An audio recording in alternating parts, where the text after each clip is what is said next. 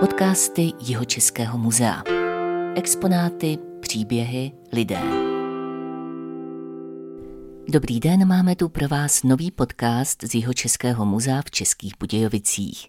Tentokrát bude řeč o archeologických výzkumech míst, která jsou sama o sobě spojená se záhadami a tajemstvím, o výzkumech hrobek – Víte, že místa posledního odpočinku jeho českých velmožů i dalších významných osobností dnes dokáží archeologové podrobně proskoumat, i když zůstanou zcela neporušená?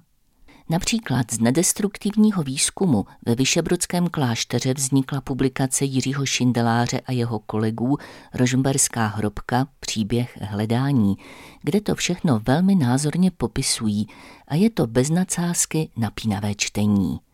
V jeho týmu byla i archeoložka Jihočeského muzea Zuzana Tomová, host našeho dnešního podcastu.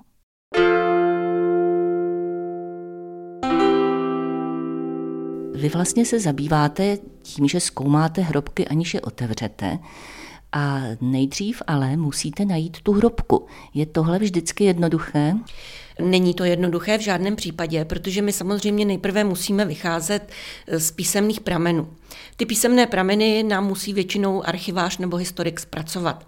No a pak přijdeme na místo, ale ještě stále to není tak, že vrtáme, že je to pokus omyl, ale musí přijít před námi ještě geofyzici. My spolupracujeme s kolegy z Brna a musí udělat geofyzikální průzkum. Ten geofyzikální průzkum, ten je docela zajímavý, když se na to laik dívá, tak v podstatě vidí člověka, který chodí s něčím, co vypadá jako vysavač po interiéru kostela.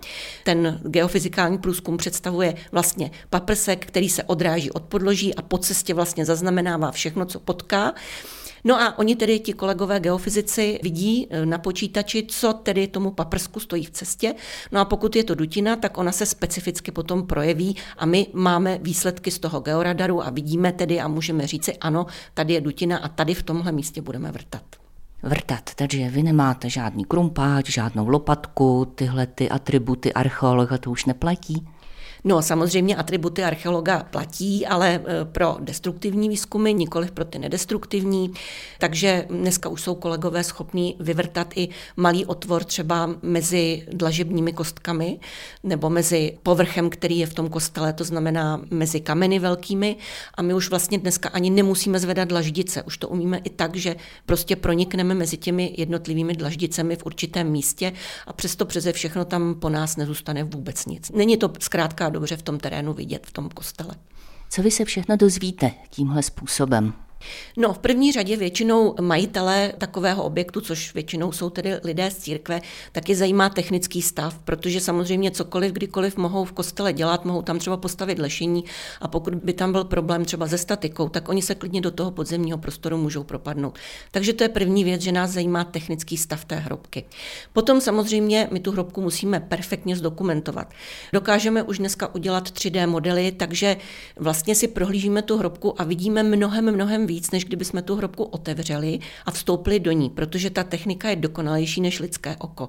Takže to je další věc, kterou umíme udělat. No a potom třetí věc, kterou děláváme, ale vždycky jenom na základě skutečně odborného rozhodnutí a diskuze v tom týmu, že se dají odebírat vzorky.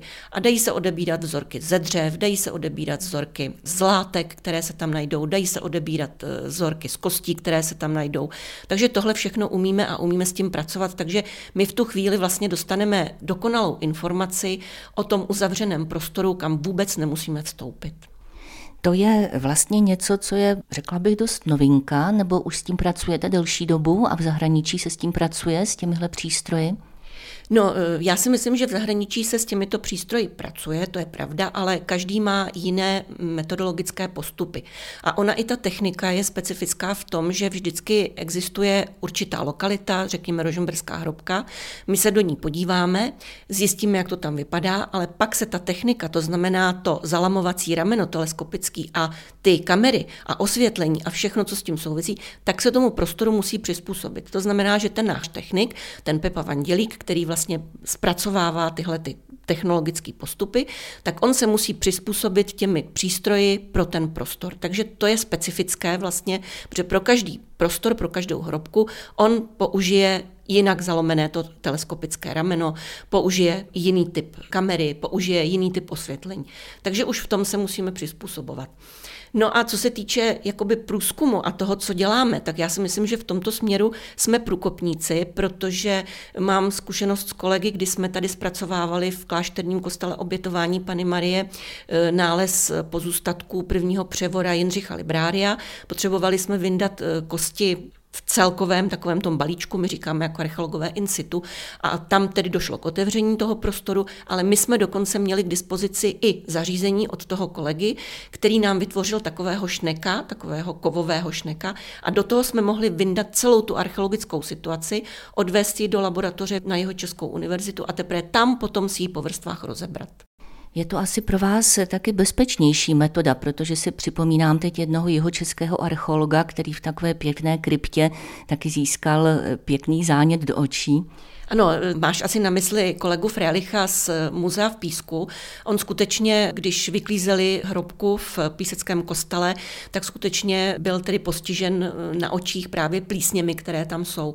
My se tomu tímto postupem, že vlastně děláme ten nedestruktivní průzkum, tak se vlastně chráníme i sami sebe, protože málo kdy se nám stane, že bychom se nadýchali nějakých plísní nebo že by nám ty plísně vlezly do oka. Je teda pravda, že občas přesto přeze všechno, tak jak mám zkušenosti se všemi těmi těmihle těmi pracemi, tak občas se mi stane, jako naposledy právě u Jindřicha Librária, že jsem se podívala tedy do toho otvoru, kde byly ty kosti několik set let uloženy a odnesla jsem to zánětem spojivek, takže přesto přeze všechno se to stává. Moc zvědavý archeolog. Ano. ano.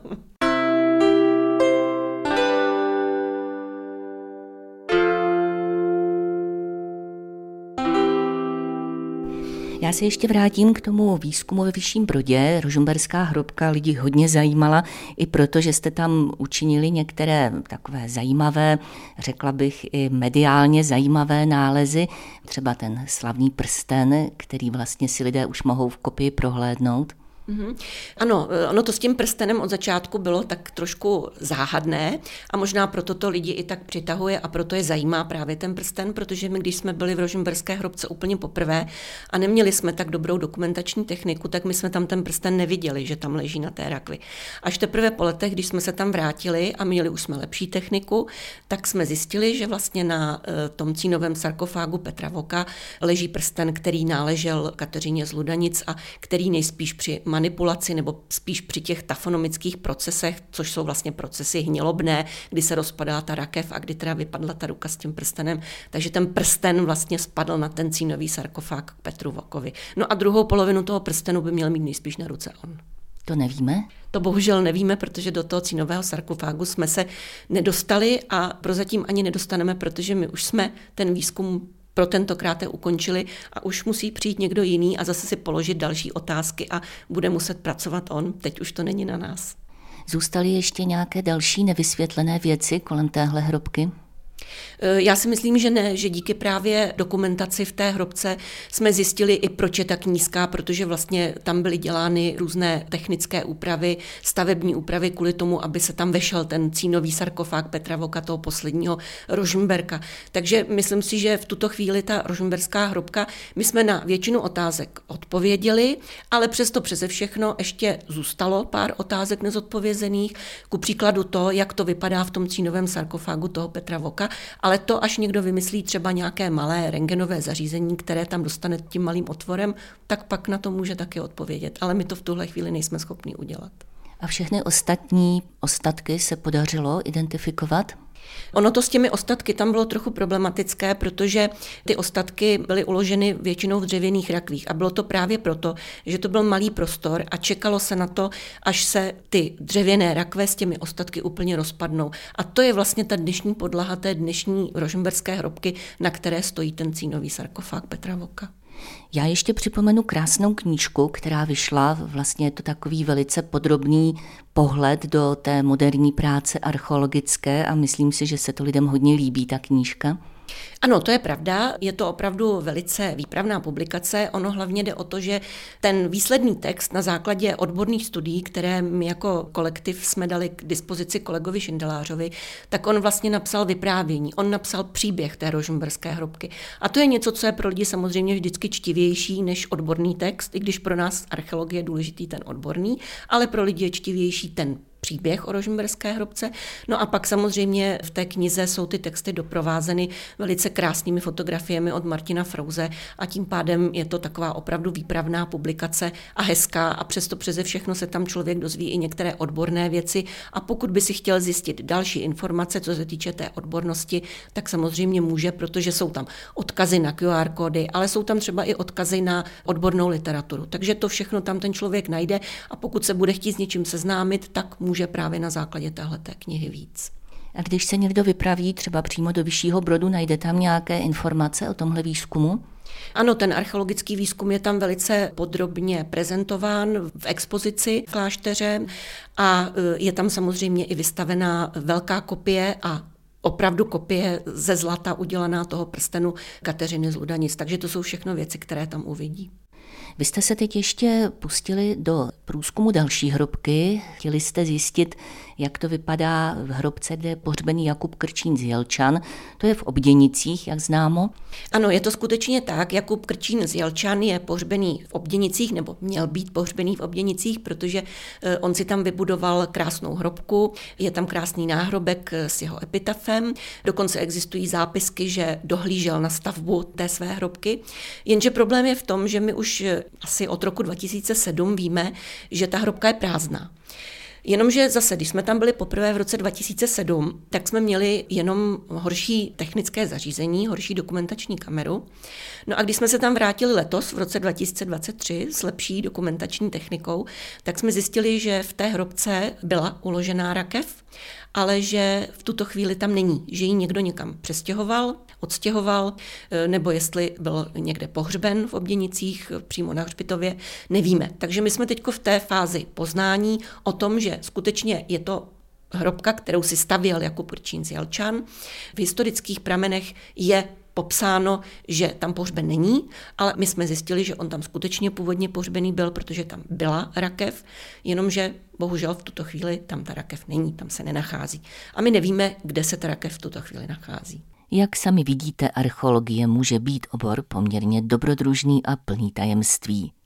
Jedno z nich mi ale Zuzana Tomová odmítla vyzradit, na čem pracuje právě teď. Zkoumá totiž hrobku, která souvisí s císařským dvorem. Je u nás v jižních Čechách, ale víc zatím vědět nesmíme. Můžeme si ale slíbit, že se už na podzim všechno dozvíte. Do té doby ještě uplyne pár podcastů, které pro vás připravuje Hana Soukupová. Tak nás i příště poslouchejte.